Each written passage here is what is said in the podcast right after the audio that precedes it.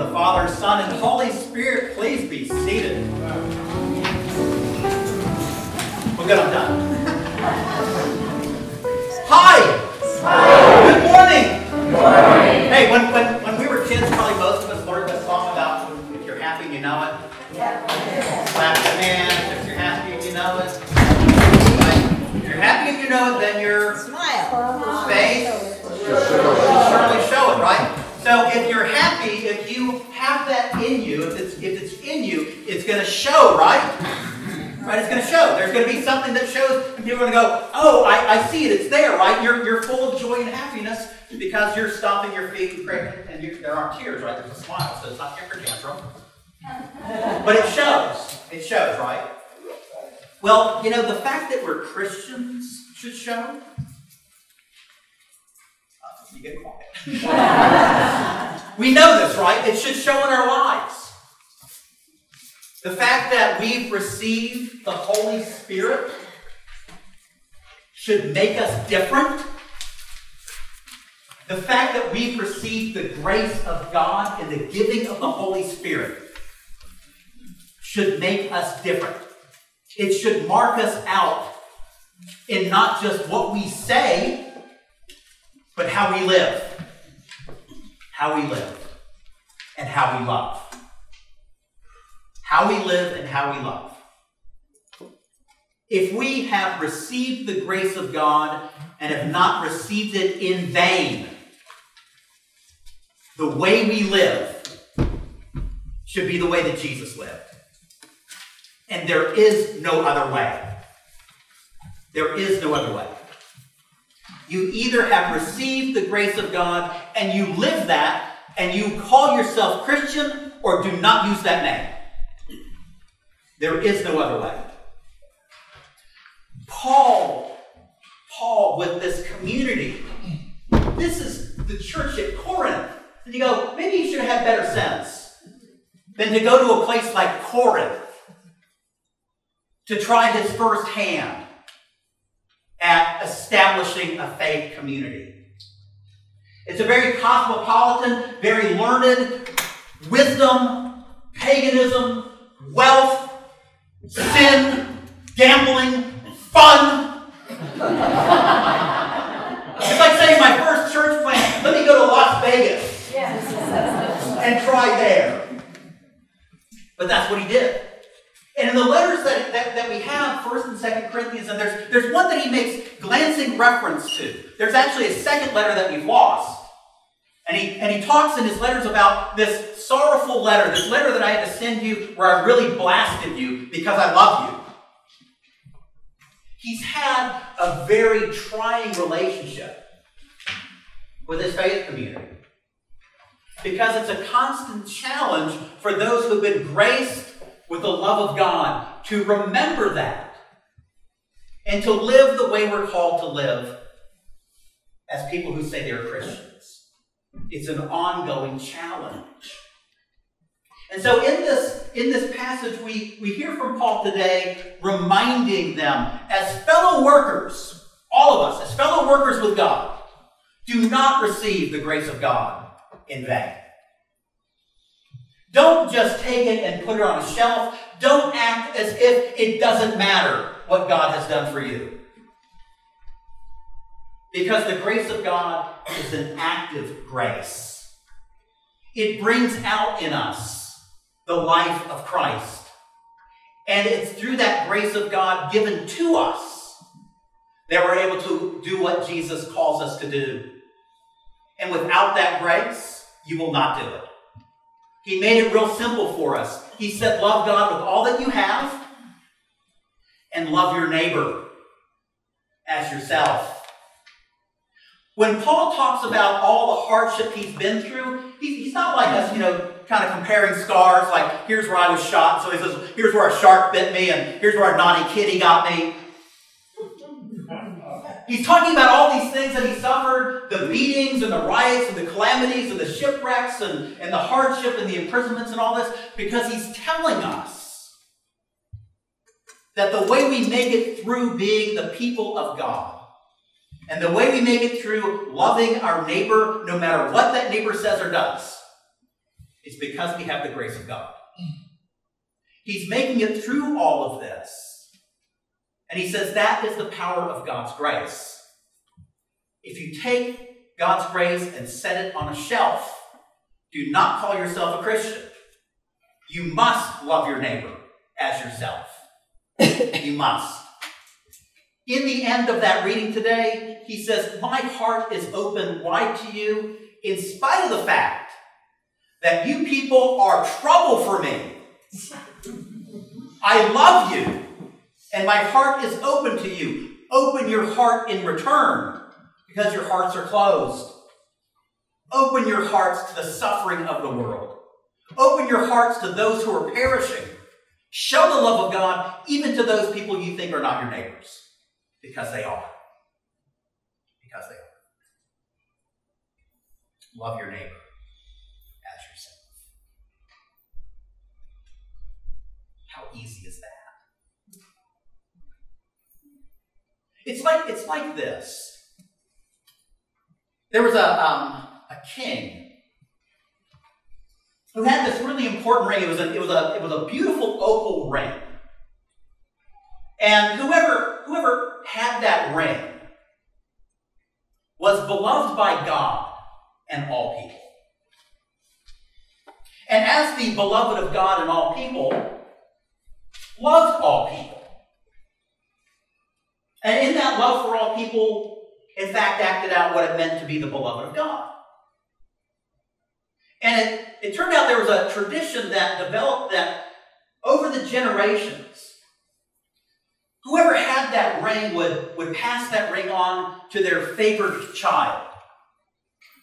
And receiving that ring, that person would become known by all the people as the beloved of God and the beloved of all people, and would live out that life of being the beloved. Until it finally came down to one king who had three children.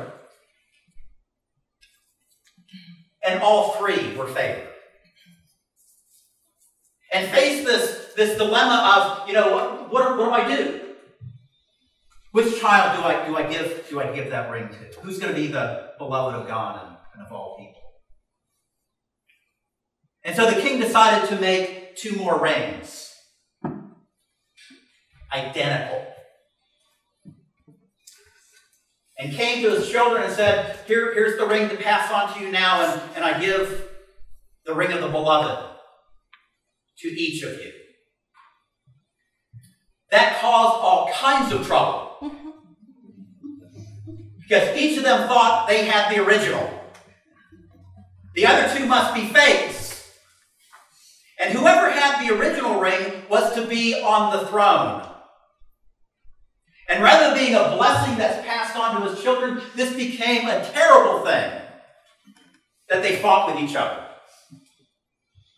And the community is divided about who has the true ring. So finally they decided we need some adjudication on this, and they took their case, the three children and their rings. They, they appeared before a wise man, and they, they asked the wise man, Tell us, eliminate this strife we have. Tell us, who has the true ring? Who is the true beloved of God and all people? And the judge, the, the wise man, looking at the rings, and they were so identical, the judge said, You know, I, I, I can't tell. I can't tell by looking at the rings who, who has the, the original. But what I can tell you is that by looking at how you're behaving, none of you has the true ring. Perhaps your father buried it. Perhaps your father buried it. Perhaps you need to go searching for it because the way you're acting is making the ring a lie. Just like Christians, when they fail to love others, they make God a liar. Don't call yourself a Christian if you do not love your neighbor as yourself. You can't be like Paul and put up with the abuse and the beatings and still say, My heart is open to you. Then don't call yourself a Christian. It's hard stuff. Here's what the, here's what the wise, the wise man told him. Well, maybe your father was smart. Maybe he didn't hide the ring. Maybe, maybe he knew that being the beloved can extend beyond one person holding one ring. Maybe what you can do, each of you three, maybe you can prove that your ring is the true ring by acting like someone befitting of being the beloved of God and of all people. Make it true by the way you behave. For us, at our baptism, and this is in our prayer book, this is good Episcopal theology. In our own prayer book, we are told that at baptism, we receive the gift of the Holy Spirit and we are reborn. Spiritual regeneration made new. This fall, when the bishop comes, we're going to have some people who are going to come forward to be confirmed and, and reaffirmed, renewing their, their, their confirmation. And the bishop will lay hands upon them. And again, they will receive the Holy Spirit being made new again. New again. Do not receive the gift of the Holy Spirit in baptism in vain. Live the life of Christ that you're called to live. We say today, as we renew our covenant, we say that we reject evil in all of its forms. We reject all the darkness, all the hatred that we show to neighbor, all the hatred we show to strangers coming among us, all the fear that causes hatred, we reject all of that. This is the Holy Spirit helping us to reject the darkness and to claim after we've done that that we accept the way of life, that we accept the leadership of the Lord, we accept the guidance of the Holy Spirit I remember, um, remember when Michael Curry did his, his, his, his homily for, for the royal wedding? Did you watch that? Have you seen him elsewhere? Yes. Or is that your first? You've seen him elsewhere? If, if you've seen him before and you, and you watched him do this, this wedding homily, he looked like he was trapped. Yes. Right? Behind the little thing, like they told him you can't go outside this chalk line or we'll tase you or something. And he's kind of like stuck in there. And if you've seen him before, he's really animated. And so, you know, I, I, was watching that, I was watching the clip of that again and, and watching how constrained he was. And there was another video, know, if you're on YouTube, you can see all these other videos, and, and there he is, and oh, he's gonna be he's gonna be preaching at this, this cathedral church in, in another diocese. So I wanted to see the real Michael Curry, because I know when he when he preaches that, you know, the stole goes flying everywhere and, and, and he's really animated like some other people I know. And I remember what he said. He has a constant message about if it is not of love, it's not of God. If it's not of love, it's not of God. When you're dealing with people who are hard to deal with, love them. If you give them anything else, it's not of God. If they are showing you something other than love back, that's not of God either. If it's not of love, it's not of God. So he's preaching this, this sermon, he's going up and down the aisle, and then he says this thing. This is back during the time of our recent unpleasantness. Summer of 2016. We hadn't gotten over that, have we? Presidential election. Boy, the hatred. It's a good thing we're done with that. of course, we're not, right? This, this is important. This matters. Because we're still fighting with each other. Paul's looking at us go, Didn't you read what I wrote? Don't accept the grace of God in vain. Love your neighbor as yourself. Open your hearts.